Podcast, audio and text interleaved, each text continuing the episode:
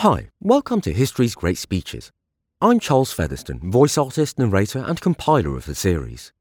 Please like or subscribe, and feel free to contact me via Bandcamp, Podbean, Facebook, or Patreon to let me know speeches or time periods you'd like to see covered. You can find a full set of links at my website, charlesfeatherstone.uk. Annie Besant, Misogyny in Excelsis, 1887. Most sensible women who perused Mr. Belfort Bax's deliverance on the woman question in the last issue of this magazine will have been conscious of the uprisal of a mingled feeling, which, on analysis, turned out to be composed of one fourth irritation and three fourths amusement. The irritation was a passing emotion, and was quickly followed by the recognition that some truths quite worth the telling had been told, though in an eminently unpleasant way.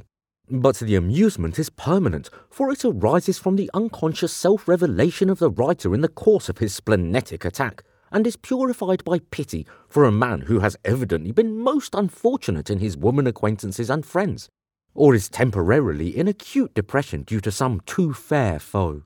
Thus might Romeo have written ere the memory of Rosaline's charms had faded in the light of Juliet's eyes.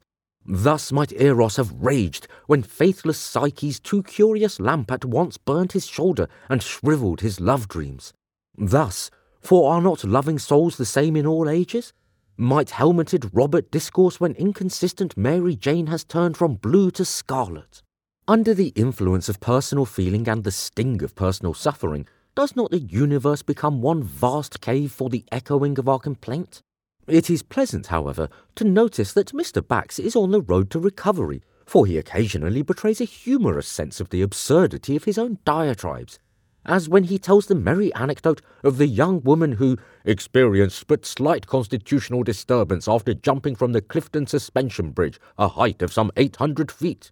Mr. Bax is, of course, perfectly aware that the height from the water to the bridge is only 245 feet, and the Munchausen like touch manifested in throwing in an additional 555 feet, with no greater result than a slight constitutional disturbance, at once convinces us that Mr. Bax does not wish to be taken seriously.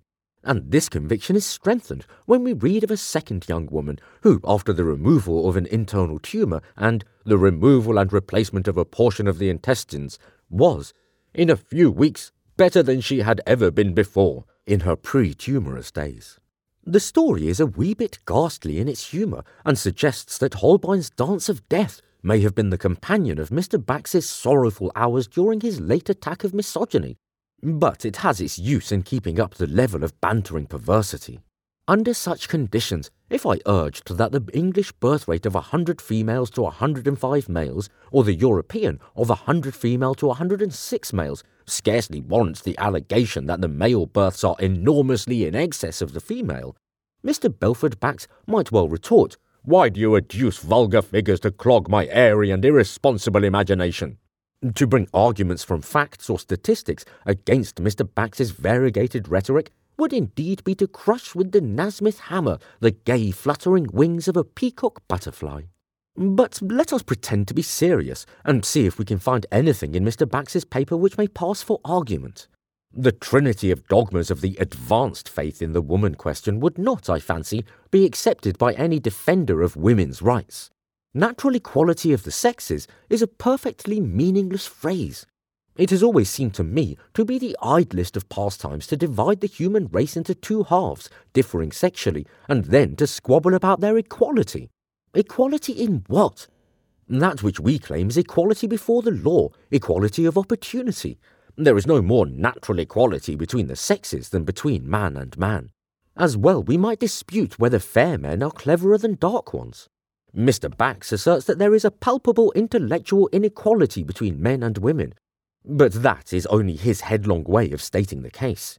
If he had said that no woman has scaled the heights on which sit transfigured the throned immortals of intellect, that no woman treads those Elysian fields in which Shakespeare wanders with Aeschylus, and Milton turns sightless orbs towards sightless Homer, where Murillo smiles to Buonarroti, and Beethoven welcomes the coming of Wagner with thunderous chords of melodic greeting.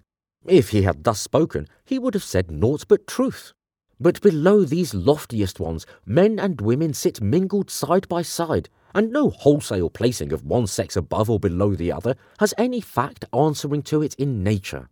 Dogma number two has the truth in it that women have been oppressed as a sex, not as a class, and this historical fact cannot be questioned by anyone who is even superficially acquainted with the laws and customs of savage, semi civilized, and civilized states. Before man had reached the lofty pinnacle of sexlessness on which he stands today in Mr. Bax's theory of society, he was wont to use his superior physical strength to secure sexual gratification, and he was apt to regard as his property the persons of those who afforded him what he needed.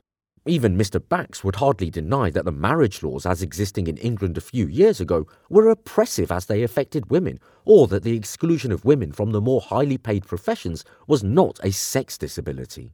Dogma number three is strongly and even vehemently rejected by most advocates of women's rights. I cordially agree with Mr. Bax in his attack on the chivalry which has made a sham deference to women as women replace between the sexes honest discussion and strenuous argument. Privileges have been granted to us with thinly veiled contempt, and polished courtesy has been the veneer of male self conceit. But all this has been confined to a very narrow circle of ladies and gentlemen and affects a comparatively small number. I can assure Mr. Bax from personal knowledge that most of those who would abolish artificial sex disabilities are quite ready to resign the privilege of walking out of a room in front of a man.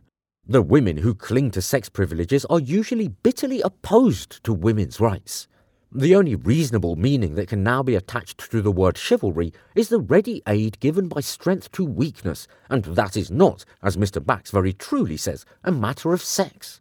One cold, wet day last winter, I was in an omnibus which was full inside, and an old man wanted to get in. I gave him my place and went outside, merely on the ground that he was older than I and was thinly clad, while I had on a fur cloak. I think a young man should do the same for an old man or an old woman, and especially for a poor person of either sex who is in thin clothes, not from chivalry, but from the simple sense of human brotherliness which is so sorely lacking in the scramble we call society. There is a good deal of truth in Mr. Bax's allegation that woman is too much identified with the sex idea, though, as usual, he spoils a sensible statement by exaggeration and ill humour.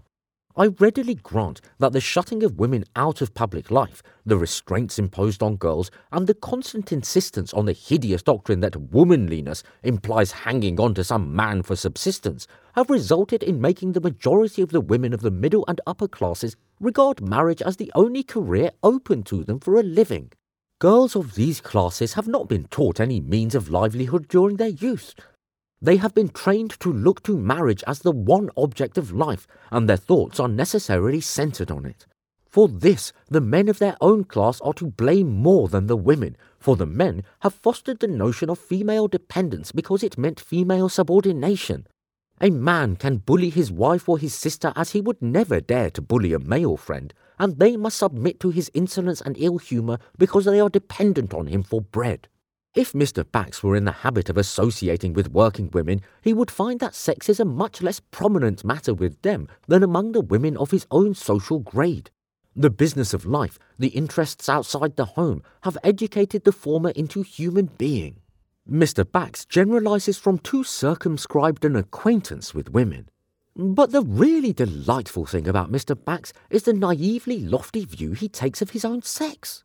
Sex with man is only an accident, an inseparable one, surely, and often a far too intrusive one. And with melancholy emphasis, I can assure Mr. Bax that the incapacity of the average man to abandon himself to interest in any impersonal question is fully equal to the incapacity of the average woman, and that it is often a sore burden to his female acquaintances. The one solitary subject on which every man can be eloquent is himself, the dullest of male conversationists responds in music when that chord is touched by a skilful hand. For the sufferings of Mr. Bax in drawing rooms, I have the profoundest sympathy. But why does he go to them? The ordinary drawing room is intended as a place in which one sex may simper at the other, and why should not the habitants of that sphere amuse themselves in their own way? The average young man likes to simper at the average young woman, and he does not want her to look at him as if she were his grandmother or his elderly aunt. He hopes that his little essays in wit and satire will be tenderly welcomed and admired, and his happiness would be marred if he were treated to a discourse on the lost house of Israel when his thoughts are full of the last garden party. Imagine his horror if, in answer to his blushing greeting, I do hope you were not too tired the other night, she responded, Oh, no, thank you, Mr. Graham. But do tell me whether you consider Spencer's postulate valid. Besides, there is one difficulty that Mr. Bax may have encountered in seeking for a woman above sex. His opinions on women are pretty well known, and if a clever woman began to talk to him, it is not impossible, so frail a thing is woman, that she might take a mischievous delight in playing up to his idea of her. It is such fun when a man is very superior and talks down to you, to make yourself out a greater fool than he thinks you, and to know that while he smiles sweetly as he descends to your level, he is inwardly muttering, And they call this woman clever. A woman is sometimes like Jehovah, she taketh the wise in. I am inclined to agree with Mr. Bax as to the woman's constitutional frailty. It is mostly a sham, and is only assumed to please men who want to protect women, and who could not pose as protectors unless women posed as frail. It is a piece of delicate sex flattery of male stalwartness. More boys than girls die under the age of five, and women, on the whole, are more tenacious of life than men. They show also more vitality in the way in which they face pain and disease. And it is well that it should be so, for only imagine what life would be if women made as much fuss when their finger ached as men do. Mr. Bax falls into the very common blunder of thinking that women ought to be contented with their lot if they are well fed and clothed by the men who own them. Women, he says, have had the lion's share at the banquet of life. This is only true of the minority of well to do women, and, when true, is utterly irrelevant. Our complaint is that we have been kept dependent on men, and that what we have had we have received by their grace, and not by our own work. This state of things is passing away, but even now, a woman who determines to be self dependent has usually a very hard row to hoe before she frees herself from family and social tyranny. Nonetheless, it is a woman's own fault now if she does not make herself independent, except in cases of some of the older women to whom the social and legal changes have come too late to be of use. The legal oppression of women is very nearly, if not wholly, a thing of the past, and her future development lies in her own hands. Were it not for my already expressed view that Mr. Bax does not mean to be taken seriously, I would challenge him to give a single instance in which a man has been given six months' hard labour for staying the uplifted conjugal arm, weaponed with a flat iron or a poker. On the other hand, I could give him several in which a husband has received but a few weeks' imprisonment for inflicting the most serious injuries on his wife. But what would that prove? We all know that brutal men and brutal women exist. Why use the existence of bad women as an impeachment of women in general? The fact is that on this matter, while Mr. Bax thinks himself heterodox, he is merely reactionary, and for a clever man, he makes a very successful attempt at writing nonsense. For some unknown reason, he has against women what is sometimes called a feminine spite, and it is as idle to argue with him on the woman question as it would be to argue with a fashionable lady in fits of hysterics. And in all seriousness, I venture to say to him that it is a lamentable thing to see a man of intellect and literary power prostitute his talents in railing and raving at one half of the human race. Not by shrewish carping and bitter taunts, but by patient cooperation and loyal friendship shall humanity rise out of the slough of its past and climb the mountains of happiness which lie before it. Woman and man have their special weaknesses, but they also have their special strengths, and the redemption of the race lies not in the hands of either sex alone.